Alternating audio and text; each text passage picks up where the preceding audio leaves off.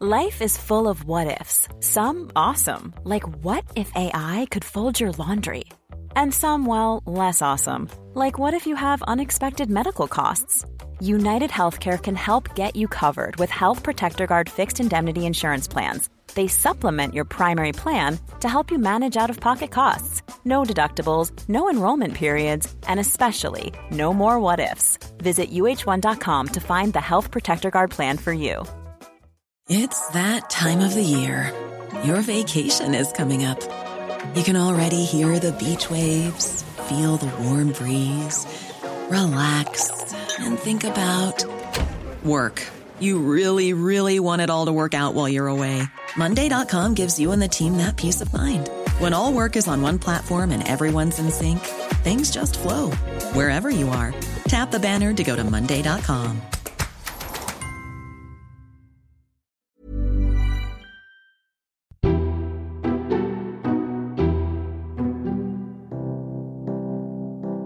Hello, and welcome to the Red Box Politics podcast in the Times. I'm Matt Chorley. But this is all a bit weird, isn't it? I assume you're not listening on your commute. Uh, maybe you are still out walking the dog, but you're doing it trying to keep a safe distance from other dog walkers. I'm not in our usual studio in uh, the news building in London Bridge where the Times offices are. Uh, I'm not in Parliament either with the mobile recording kit. Instead, I'm at home in my uh, office, sitting at my desk where I normally write the Red Box morning email, uh, where I try to make sense of the news at 5 a.m. every weekday morning, which is even harder at the moment than it is usually. Uh, not least try to sum up everything that's going on in sort of five, six hundred words. But we're still trying to do that. You can sign up thetimes.co.uk uh, forward slash uh, redbox. Frankly, you've probably got the time to read it these days.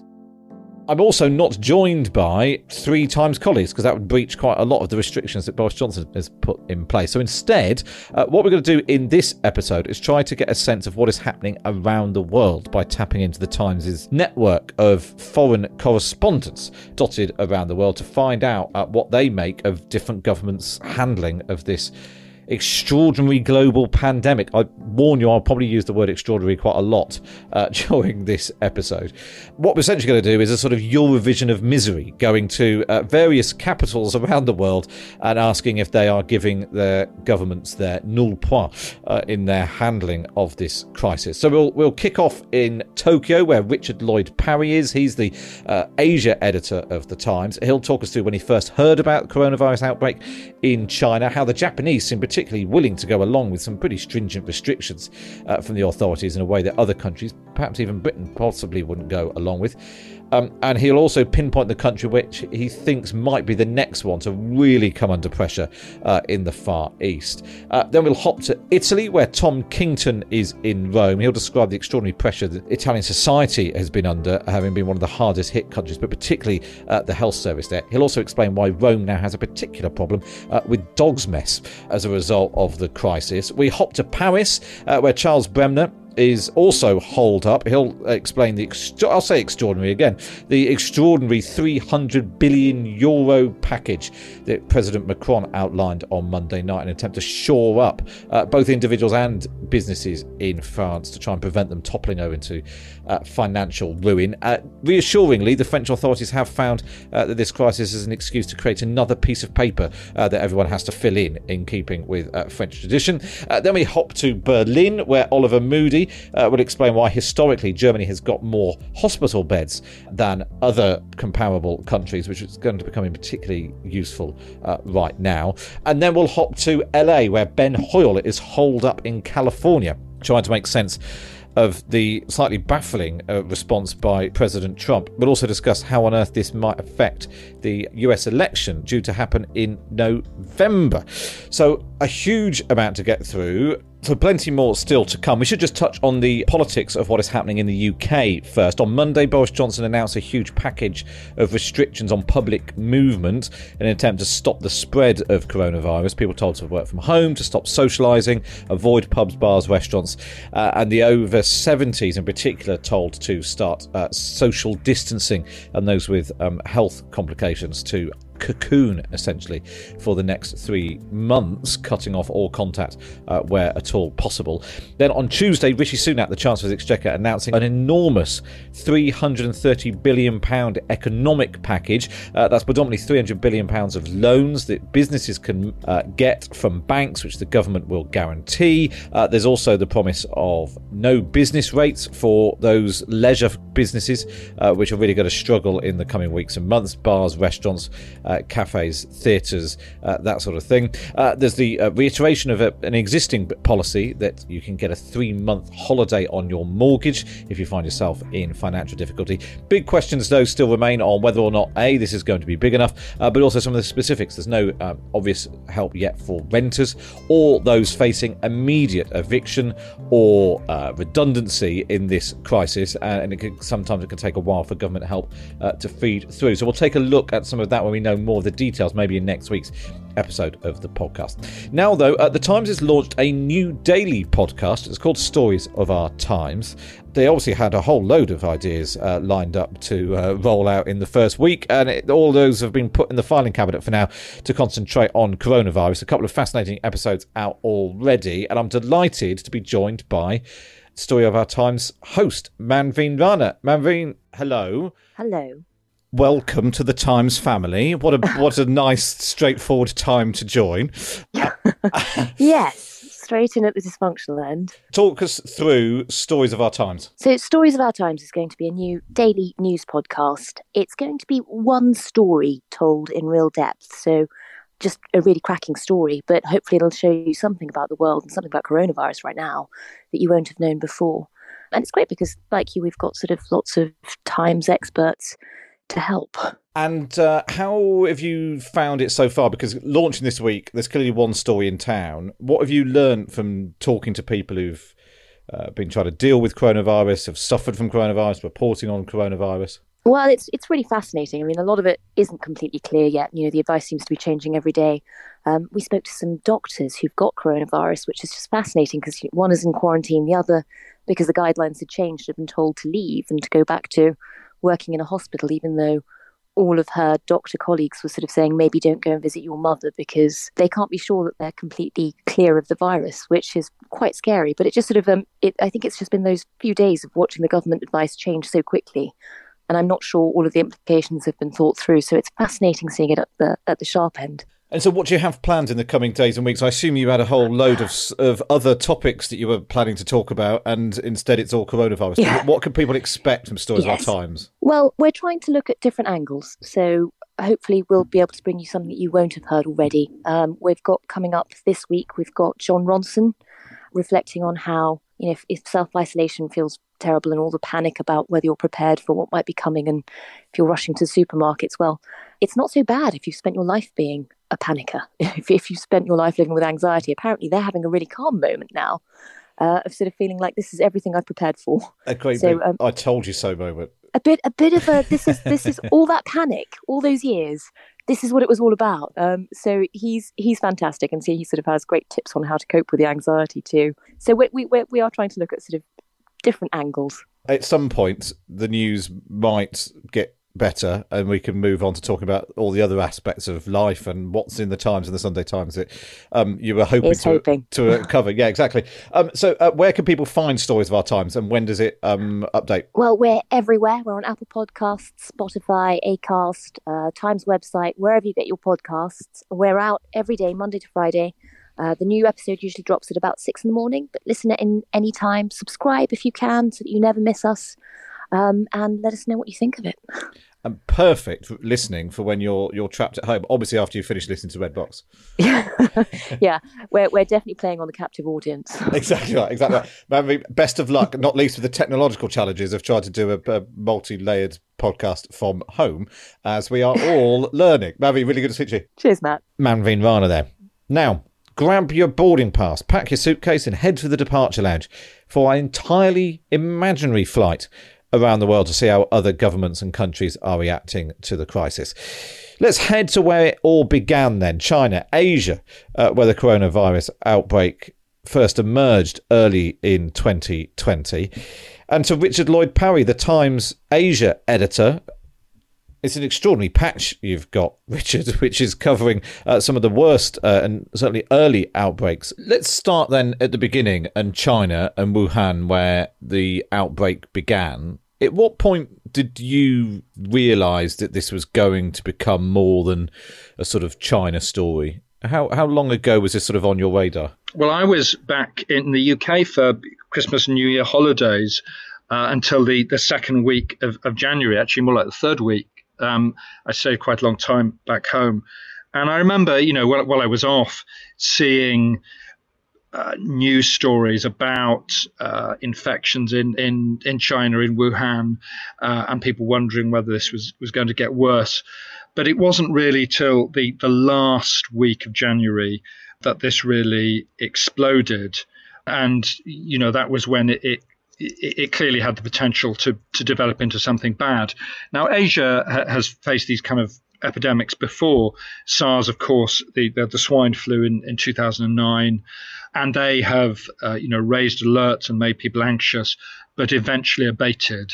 I, I, don't think back then that that anyone, even people who are paid to be vigilant and anxious about these things, expected it was going to get this bad and result, for example, in Italy and Spain closing to visitors. The controls, I think, now in the UK, if you'd said this, that was going to happen a week or two ago, uh, I think everyone would have thought you were you were overreacting.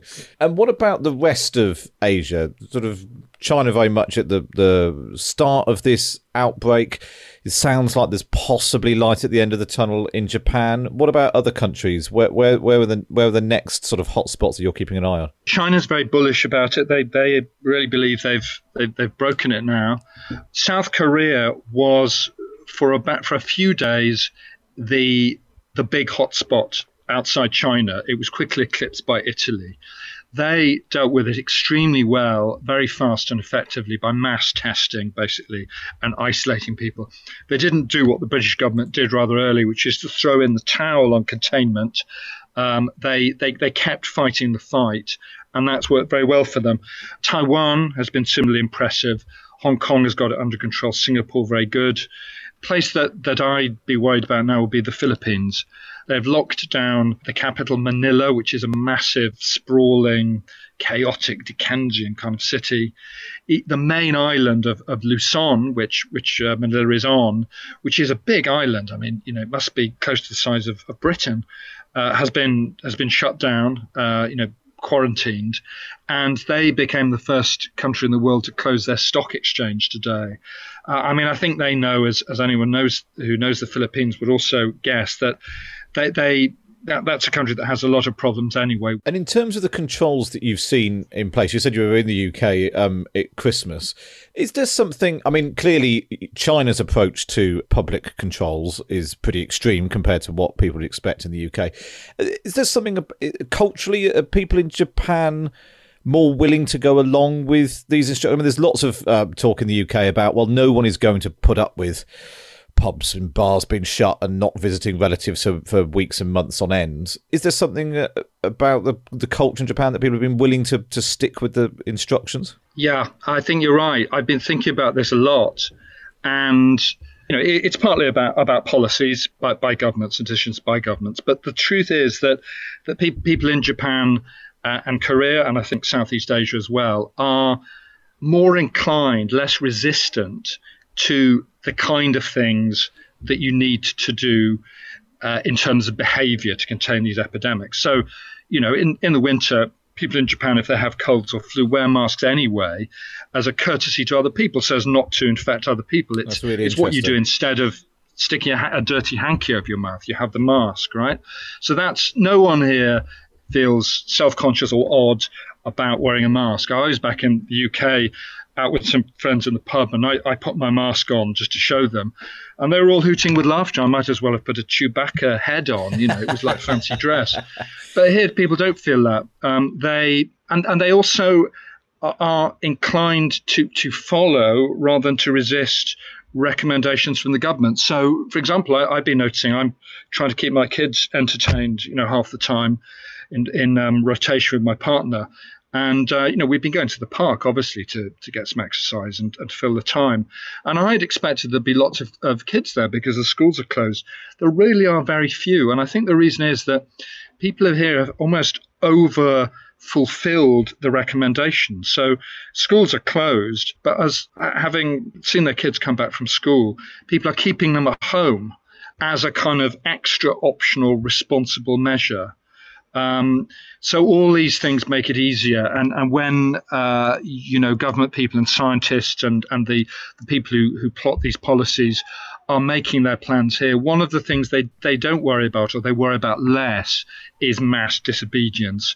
And this idea that, well, if we stop people from going for football matches, if we tell them they can't go out now, then in three weeks they'll just ignore us. People in, in East Asia tend are more likely to, to do what's recommended. And I suppose I should ask you about the Olympics, which should be taking place in Tokyo this summer. Yeah, I mean, that's a huge, huge thing for the Japanese government, as you can imagine. I mean, they, they've been working towards the Olympics for seven years since they were awarded it in 2013. You know, billions have been spent on on, on new stadia, uh, you know, investments in infrastructure. Everything is geared towards the Olympics. Uh, there are signs, posters up there everywhere. Um, it, I, mean, I, mean, personally, I, I would be very surprised if the Olympics were not cancelled at this stage. I, I don't think it, it's going to go ahead. Um, and, and, that's going to be devastating for many people, not least the Japanese Prime Minister Shinzo Abe, who is very personally invested in this. This is his personal baby. So far, the, the, the line has been well, it's full steam ahead. Uh, no, absolutely not. We're, we're going ahead just as normal. No one needs to worry. Yesterday, Abe gave a press conference where, for the first time, his language changed. It was rather odd. He was asked about it, and he said, We intend to go ahead and deliver a complete Olympics. And when he was asked what he meant by that, he just repeated the same language. But what it seems to imply is that unless everyone can come to the Olympics, you know, all the competitor nations, they won't have it. That they won't entertain, for example, holding the Olympics in empty stadia so that people can watch on TV, but not go into the stadiums. That's been one idea. That, that I think makes it more likely that thing will be cancelled outright. They may they, they, may decide to postpone it. They're still they don't have to decide yet. They've probably got at least a month or two before they have to make an announcement.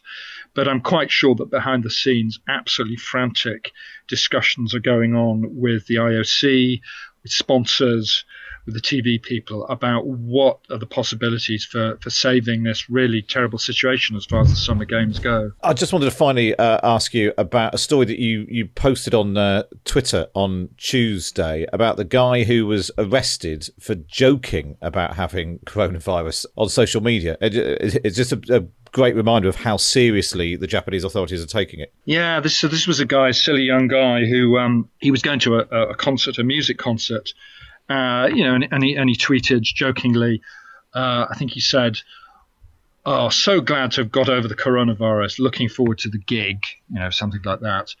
And people at, at the concert saw this and, and took it to the organisers, and they, perhaps overacting, uh, called the whole thing off.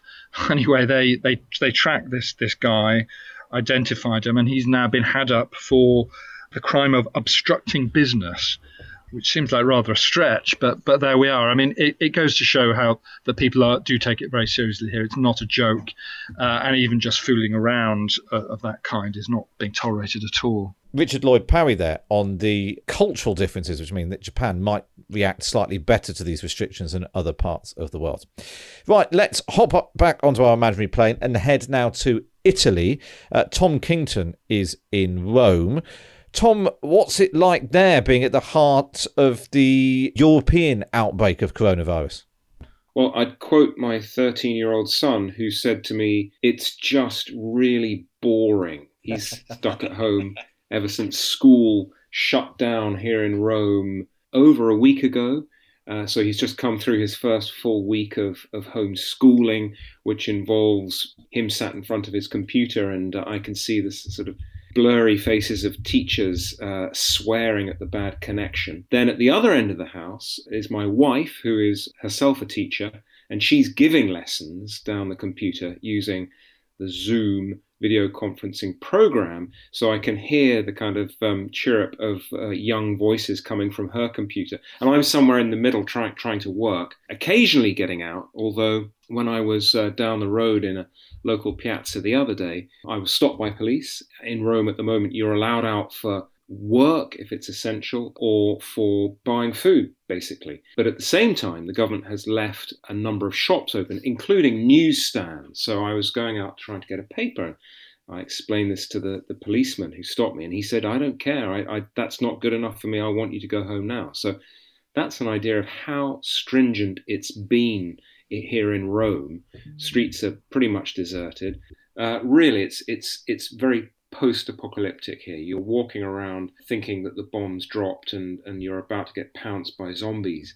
As we've seen, uh, Romans, Italians generally, are trying to figure out ways to keep themselves busy during the day. So I can I can see from my my balcony, I can see people in other other flats across the street uh, getting out their yoga mats at home so they can keep fit. Then we've had a bit of the, the sing song going on. There's a guy across from my window where I work who every night at six o'clock uh, plays uh, sort of classic Italian pop song very loudly with his windows open. I think he's hoping the neighborhood uh, will join in with, with the with the singing. First of all, I don't really know the words to a lot of these songs. Secondly, six o'clock coincides perfectly with the Italian Civil Prote- uh, Protection Agency's daily briefings on the number of dead and infected. It's just really not a good moment to be throwing open the window and singing Volare at the top of my voice. And talk to me about Dog's Mess. That's become a crucial thing in my life, given that there's so much more of it on the streets around where I live. I think that's because, well, first of all, there's a lot more dog walking going on because a dog is the perfect excuse to be getting out of the house. Police don't stop you if you've got a dog. Lots of stuff going around on social media in Italy about uh, dogs for rent and uh, exhausted dogs who have been walked by six different owners that day. What I sense is going on is that the dog crap that usually gets picked up by people in those little bags that they carry around isn't getting picked up because the dog walkers are having a look around them when the dog does his business and are noticing there's no one else on the street and are thinking, oh God, I'm just going to leave it here.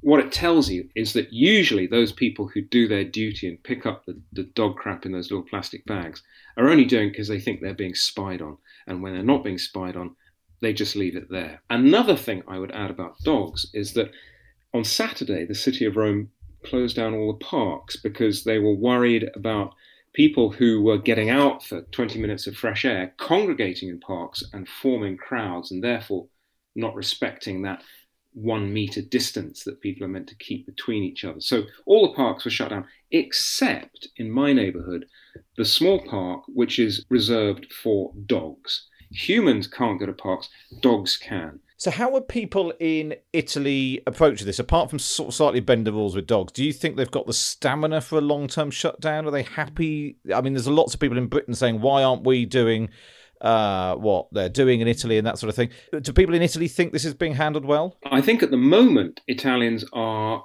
digging in and they're prepared to do what is being asked of them. I don't see any kind of rebellion here. Apart from perhaps the number of southern Italians who live and work in northern Italy who got the hell out of northern Italy the moment they figured there was going to be a lockdown, and they all wound up back in Puglia and in Sicily, where they come from. And that has created problems because people are worried that they took the infection with them. However, apart from that, what I think we're seeing is, yeah, a, a, an, a, an Italian willingness to stay indoors. And in fact, people who do go out get yelled at in the street. There's that kind of attitude. There's been a great sense of national cohesion. One Italian paper yesterday was reporting that of all the songs being belted off balconies, it was the Italian national anthem which was the most popular. Great sense of patriotism at the moment, and everyone at the same time is looking at the numbers that are announced daily just fingers crossed, thinking, let's hope that what we're doing here uh, can pay off in the next week or two. Because if it doesn't, perhaps things will change. Perhaps people will get a little bit more uh, depressed and less gung ho than at the moment. And just finally, the health service. Lots of people in the UK are, are looking at what's happening to the health service in Italy and worried about what might come to pass for the NHS. How bad are things inside the Italian health service at the moment? The clusters, the initial clusters of this, this virus were in Lombardy, which has the best national health um, uh, provision in Italy, alongside some of the other northern regions. Nevertheless, the hospitals have been overwhelmed because it hit so quickly and was so widespread before doctors even were aware of it that intensive care wards have been have been overrun. Uh, it's boiled down to whether these hospitals have enough ventilators to, to connect people up to. So the question for the UK would be whether there is the danger of such a localized and such a rapidly expanding cluster. If perhaps the numbers were equivalent in the UK but spread throughout the country, perhaps it wouldn't be so much of a problem. Uh, right now, Bergamo in Lombardy is the sort of epicenter. I was talking to doctors up there at one of the hospitals today, and they were saying they just haven't stopped work uh, for a month. They're falling like nine pins, doctors getting infected themselves. They are having to make those life or death decisions that you would usually see doctors making in wartime, i.e., whether a patient is uh, so old and so frail and so ill do you uh, connect that person up to a ventilator? Doctors are admitting to taking those choices at the moment, and I would not wish that on any other country. And so, just finally, is, is, Italy yet at the point of seeing light at the end of the tunnel, or is it you just further into the tunnel than, than the rest of Europe? A hint today in the new numbers of a, a possible turning point, given that the new cases reported increased just 13%.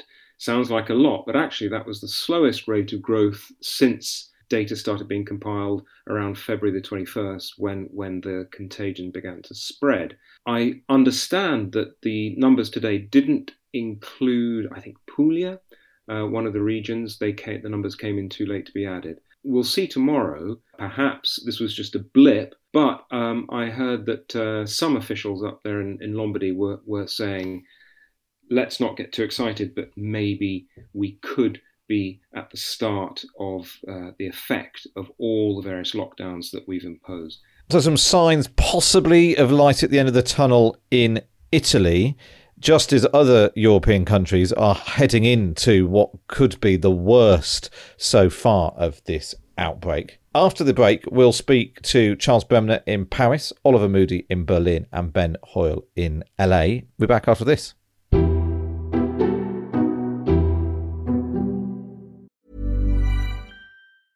Cool fact a crocodile can't stick out its tongue. Also, you can get health insurance for a month or just under a year in some states. United Healthcare short term insurance plans, underwritten by Golden Rule Insurance Company, offer flexible, budget friendly coverage for you. Learn more at uh1.com. It's that time of the year.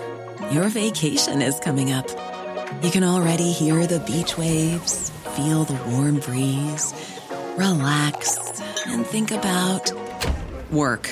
You really, really want it all to work out while you're away. Monday.com gives you and the team that peace of mind. When all work is on one platform and everyone's in sync, things just flow wherever you are. Tap the banner to go to Monday.com.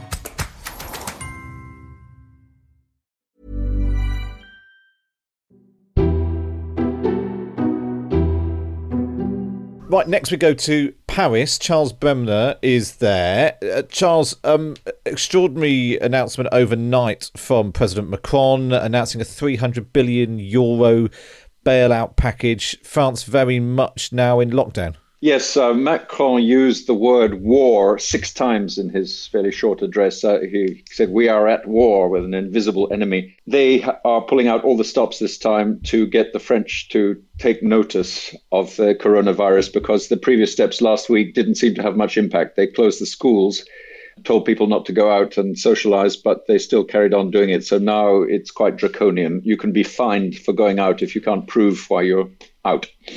And how, how much is that fine? It's initial 30 something euros. They haven't decided, and it can go up to about 135 euros. And so, what's it been uh, like for you living in Paris? How much has it impacted on you so far, uh, even before the, the measures came in last night? The city has become um, pleasantly quiet. There's a positive side to it all. I actually live in the suburbs, so it's uh, not impacted us as directly as people inside. When I'm, I'm in the middle of the city for work, for instance, uh, that, that is different because because you, people are wary about being in the metro, the underground, and uh, in crowded spaces. And so restaurants and cafes are emptied out even before the, the measures over the, uh, on Saturday to close everything.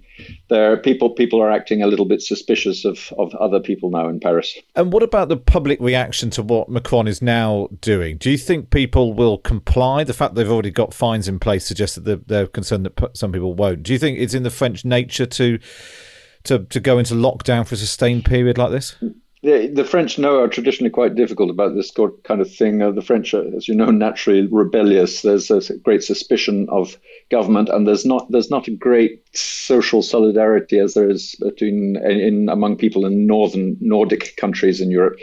So the government is being pretty careful. It has to use a certain amount of force, of stick, but also a bit of carrot. It says it's only going to be for two weeks and they're they're pleading for for for civility amongst the French. One thing that has taken that has not taken place is that there hasn't really been a, a, real panic in the supermarkets and food buying, as I gather there has been a bit in, in the south of England at least.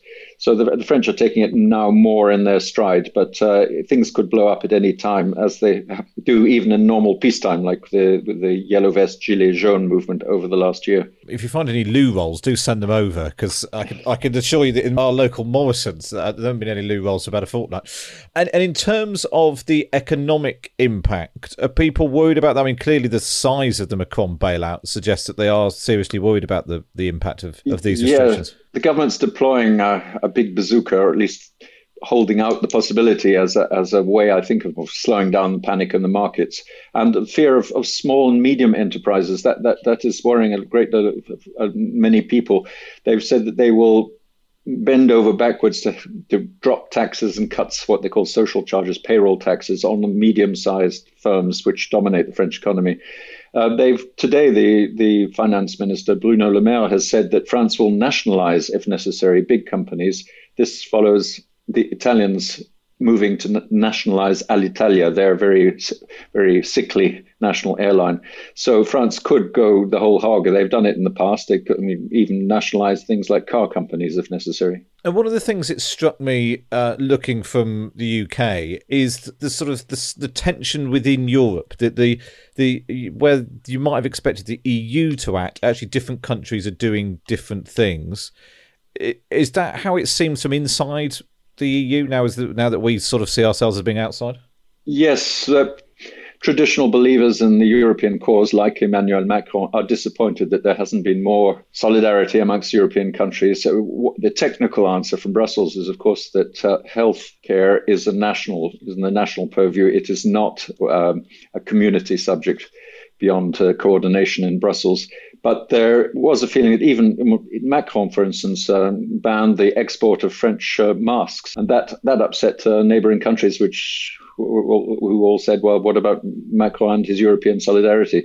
There has been a bit of a well, a disappointment, to put it mildly, between European countries. And I suppose that you know we've seen that as well with sort of tensions over who gets ventilators and that sort of thing. That's true. Uh, the French are quite well stocked, although the, the, French medical profession and the hospitals have been complaining and even striking over the last year about poor facilities. France is actually one of the best uh, best equipped countries to deal with this kind of crisis. If you did want to go out of the house, how do you go about doing that? How do you go about proving that you're on official important business? Uh, well, this is this is France, so you have to fill out a form you, you're, you're a, a, rather complicated form of which the, there are five boxes that you can tick. And the first explanation, I won't start it all up, is about uh, what is your is your déplacement, your your movement outside justified? And you, you being France, you have to provide all kinds of certificates and and, and, and ID papers to prove it. but Otherwise, you can be fined.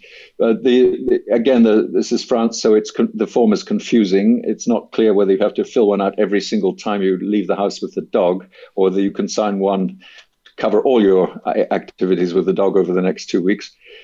But uh, you you are expected to print it out on your printer, which of course has people saying, well, not everybody has, has printers and monies to pay for expensive ink cartridges. So the, um, it, this is what the French call a gas factory, a usine à gaz, when the government decrees something which is too complicated.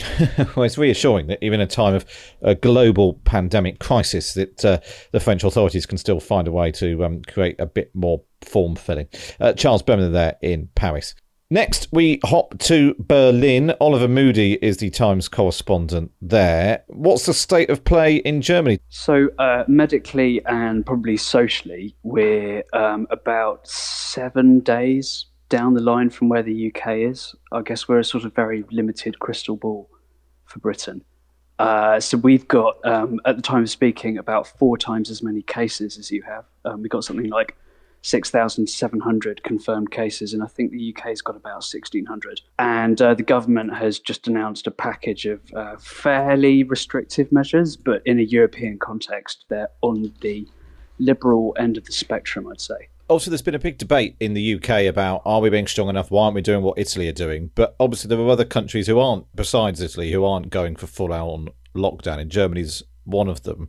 Is there signs that that's working, or does, is it too early to tell what is working and what isn't? Germany is a bit of a special case for, let's say, two reasons. The first being that um, it has a health system that's set up very differently to most other countries, including the UK. For a start, it's very marketized. It's kind of like the Andrew Lansley reforms on speed. The money end of things is looked after by just over 100 health insurance companies, but also Germany's very federalized, which means that health administration is in the remit of the 16 different states and also the federal government, which means we have a massive number of hospitals, which uh, looked a lot like overcapacity five weeks ago, but now possibly looks like prudence. So there's about four times as many hospital beds per capita in Germany as there are in the UK. Oh, wow. And how how are the German people reacting to this? I mean, we've seen people stockpiling and going a bit mad in supermarkets in the UK. Is that is that how German people react? Very much as in the UK, there is this kind of schizophrenic lunging division between a majority of people who are probably blithely a bit indifferent, but kind of waking up to the fact that the excrement is really hitting the fan at the moment, and, sort of very insistent on everybody playing by the rules to the point where the Berlin police forces had to issue an appeal to uh, citizens not to ring the emergency services to report bars that are breaking the um, curfew restrictions. Um, and then there are probably a minority, but a, a, very kind of economically meaningful minority who have been uh, hoarding the charmin like nobody's business, just as in the UK. So most supermarkets have been routinely stripped of tinned beans, pasta, loo roll, disinfectant, all the kind of usual suspects. It's called hamster shopping in this country. I really think that's a term that should uh, should catch on in Britain soon. That makes it sound a bit sort of cuter and a bit less aggro. Or like your cheeks are stuffed with Andrex. Yeah. I saw you reported sauerkraut was the only thing left in your local supermarket. Uh, actually, it wasn't just sauerkraut. There was also uh, preserved asparagus, right, and sort of bottled green kale. So if you're short of any of those, just pop over to to Germany and sort yourself out. That sounds like a sort of episode of Ready Steady Cook from Hell. Those are the three things in your bag. From your perch in Berlin, you don't just keep an eye on Germany. What about the other countries in your eh, patch in inverted commas? Right, so we've got the full gamut here, ranging from uh, Norway and Austria, who have both taken really restrictive authoritarian measures because um, even though the number of cases they've got isn't that high in absolute terms, it's very high in per capita terms. So they've effectively sealed themselves off from the outside world and forbidden people from going out ranging all the way over to Sweden, who have been, if possible, even more chilled out about everything than, than Britain has been so far. What about the sort of the sense of Europe? I mean, given that Britain, I mean, it seems a long time ago now, but for a while we used to talk about something called Brexit and Britain's place in the EU and you know, Europe as an entity, the European Union, and everything had to be, you know, increased coordination between European countries, everyone doing the same thing. And yet, what we've actually seen in the face of a real crisis is everyone just goes off and does their own thing. My impression is that Brussels has has really been kind of caught off guard, and because of the extremely slow nature of its decision making, it's really struggled to assert its authority, and that the balance of power has very much moved towards national governments. That said, Ursula von der Leyen, the uh, German president of the European Commission, has just started laying the ground for the EU to introduce restrictions at its collective borders. And it looks as though Christine Lagarde is priming the pumps at the European Central Bank for serious coordinated stimulus measures. So we may see policies start to migrate towards Brussels and Frankfurt. However, there has been a kind of very interesting tension lately between European countries, since that they ought to have kind of solidarity with the other EU member states, and the fact that everybody is scrambling like mad to get enough supplies to sort out their own people. The one kind of really big example of this has been ventilators. Germany's got one of Europe's largest, and most capable ventilator manufacturers, and the government has just put in an order for 10,000.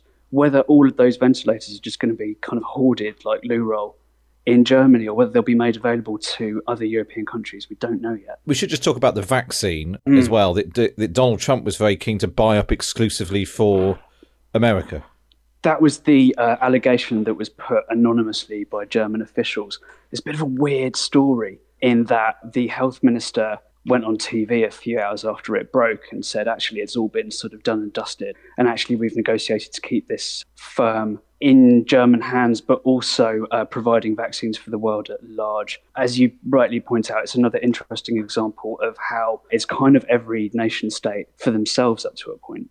Oliver Moody there in Berlin. Now let's cross the Atlantic uh, to find out what is happening in America, where Donald Trump has faced huge criticism for his handling of the crisis not least having initially dismissed it as a hoax. He then said it would just go away, and then he started closing American airports to flights from mainland Europe. So we go to California, where Ben Hoyle, the Times West Coast bureau chief, is home just outside LA. Ben, what's the current state of play in America?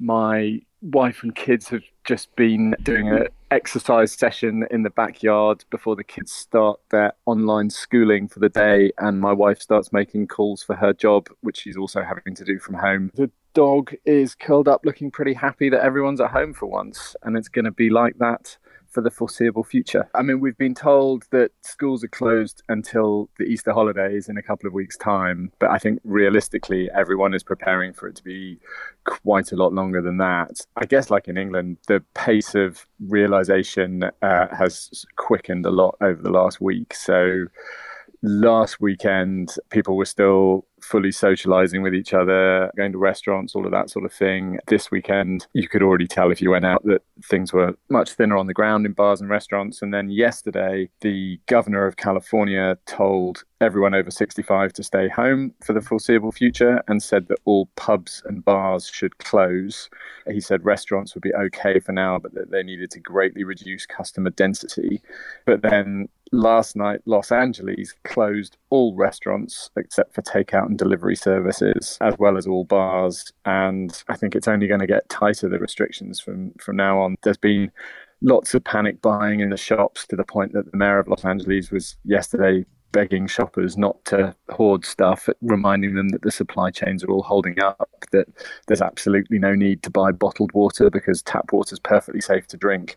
Basically, since Wednesday night, when President Trump addressed the nation and did the absolute opposite of calming nerves, uh, I think at that point, since then, people have just been going crazy. It's it's really changed the atmosphere around here. And in terms of President Trump, it does yeah. seem to have had quite the about turn from it's all a hoax to it'll go away to panic. And in the middle of that about turn, he's still managed to, to say that he doesn't accept any responsibility for the slow response on testing and he's still claiming that he's very much in control of the situation but it's very evident that the reassurance, such as there is, is coming from other people around and not from him. The Vice President Mike Pence has surprised some critics of the White House by being a, a daily presence and seeming really quite presidential in comparison to the actual president. The most impressive figure has been Anthony Fauci, America's top infectious diseases expert, who has served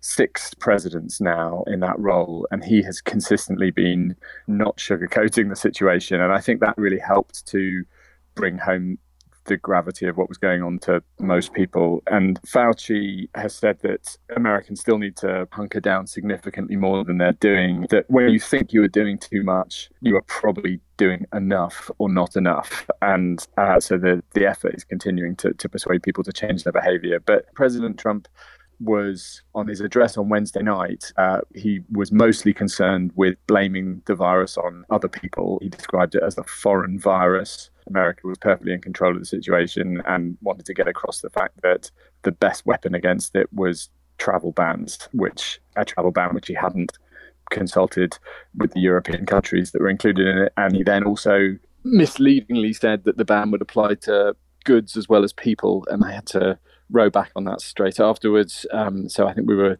the whole world was probably quite lucky that the stock markets were closed at the time. And uh, crucially, as well, the whole point of a travel ban is that it's already in America.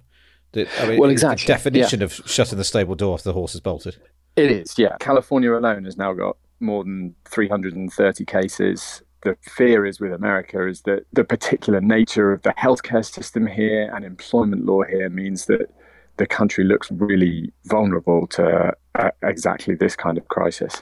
And and that's I suppose one of the big conversations in the UK has been about the amount of government support for and the level of sick pay and what's available yeah. to people working the gig economy. But compare even what is the criticised system in the UK to what is available in America. I mean, if you if you basically get sick in America, it's pretty tough, isn't it? That's an enormous concern here. About one quarter of private sector workers in America and more than a third of people working in sales, and almost half of all those working in service jobs, construction, and farming have no paid sick leave at all. Wow. So there are millions and millions of workers throughout America who don't have the option of just staying at home because they feel a bit sick at the moment. They desperately need reassurance that they're going to get paid if they don't turn up for work. Otherwise, they're going to keep coming to work rather than self isolating and quarantining themselves.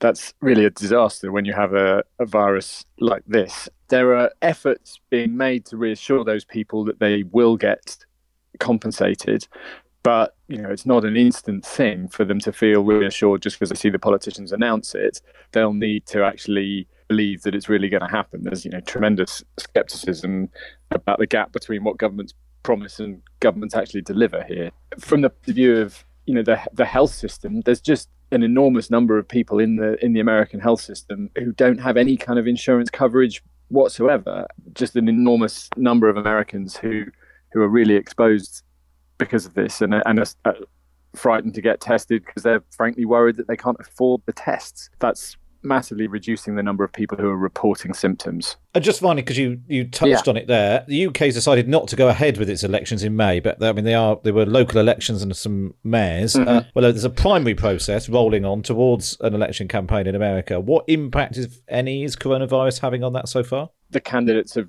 have essentially stopped campaigning in the conventional sense. Bernie looked really almost emotional last night, saying what it had felt like for him to stop holding rallies. He kept saying how much he enjoyed having mass rallies, and now he's doing virtual fireside chats instead. And it, you could tell from his face it really doesn't have the same emotional thrill for him. Biden's doing the same. They've most of their, if not all of their campaign staff are now working from home. There's simple kind of get out the vote type activities where you would normally call together a whole bunch of volunteers in a room and get them working phone banks. That's now having to be done individually from home, which you would imagine greatly reduces the, the sort of productivity of that kind of effort. At the moment, there is still a whole clutch of huge primaries happening. Particularly, Florida is, is I think, the third biggest state in America in terms of population and, and therefore the number of delegates that it would deliver. So that's a huge prize that could really put Biden over the top. It's not clear that those will be able to proceed in any in any way like a, a, normal set of primaries. But yeah, at the moment there's some some of the later primaries. I think Georgia and Louisiana uh, have so far said that they're going to postpone holding their votes. You look ahead and you you assume that this whole isolation process is going to become more extreme. The grip of the crisis is going to get a lot tighter before it loosens, and where that leaves not just the Democrats' primary race, but particularly the the general election against President Trump in November is is anyone's guess. And you would think that election will end up being a referendum on President Trump's treatment of coronavirus one way or another. It'll be fascinating how it plays out, not least the practicalities of trying to fight a general election and obviously the impact, like you said, the impact on um, Donald Trump's uh, reputation for competence, which is what it is. It'll be fascinating to see what impact this does have on politics, not just in America, but across the world. At the moment, still very much in crisis mode, uh, but at some point, people will start asking the questions of, of whether or not their leaders have been up to the job, as and when they come up to election, what people uh, make of that, whether that's the competence of Boris Johnson or Donald Trump or Angela Merkel or whatever it might be. My huge thanks to all of the guests on the podcast Manveen Rana, Richard Lloyd Parry, Tom Kington, Charles Bremner, Oliver Moody, and Ben Hoyle. If you've got particular questions that you'd like us to answer, uh, email redbox at thetimes.co.uk or tweet us at timesredbox. Uh, particularly if you think there are things that we could be talking about over the next few weeks. Things are going to be incredibly difficult for us to live our lives, but I'm not sure you want to listen to us talking just about how boring it is being stuck at home all the time on the podcast. If there's particular things you want us to talk about, uh, then do get in touch. Subscribe to the podcast on iTunes, Spotify, or wherever you listen. And frankly, if you've got loads of free time on your hands, uh, you could also listen to the Red Box Coronavirus Self Isolation playlist. Uh, just search for that on uh, Spotify. Redbox coronavirus self isolation playlist. Uh, there's hours and hours and hours of music chosen by Redbox uh, readers and listeners that you can uh, you can while away your hours there. And of course, don't forget to subscribe to Stories of Our Time, so you've got something to listen to every day.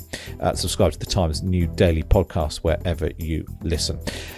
And sign up to my morning email, thetimes.co.uk forward slash redbox, which I should be tapping out from this very desk in the morning. Uh, but from now, from me, Matt Chorley, look after yourselves, wash your hands, take care of those who need help the most, and we'll speak to you again next time. For me, it's goodbye.